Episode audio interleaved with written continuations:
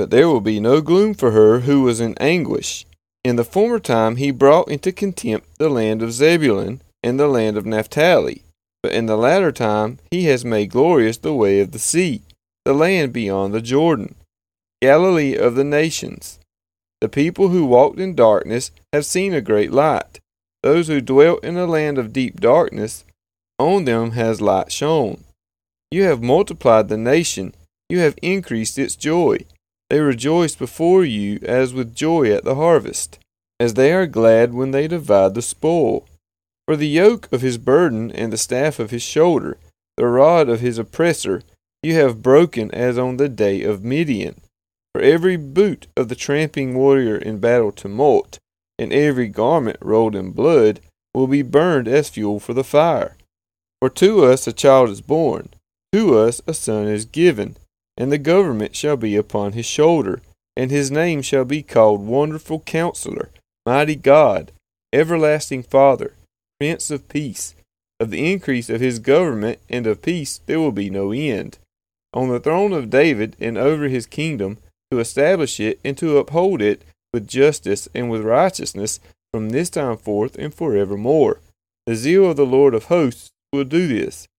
The Lord has sent a word against Jacob, and it will fall on Israel, and all the people will know, Ephraim and the inhabitants of Samaria, who say in pride and in arrogance of heart, The bricks have fallen, but we will build with dressed stones.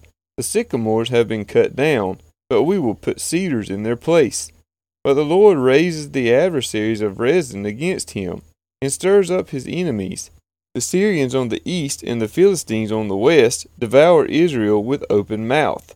For all this his anger has not turned away, and his hand is stretched out still. The people did not turn to him who struck them, nor inquire of the Lord of hosts. So the Lord cut off from Israel head and tail, palm branch and reed in one day. The elder and honored man is the head, and the prophet who teaches lies is the tail. For those who guide this people have been leading them astray, and those who are guided by them are swallowed up. Therefore the Lord does not rejoice over their young men, and has no compassion on their fatherless and widows. For everyone is godless and an evildoer, and every mouth speaks folly. For all this his anger has not turned away, and his hand is stretched out still. For wickedness burns like a fire, it consumes briars and thorns, it kindles the thickets of the forest, and they roll upward in a column of smoke. Through the wrath of the Lord of hosts the land is scorched, and the people are like fuel for the fire. No one spares another.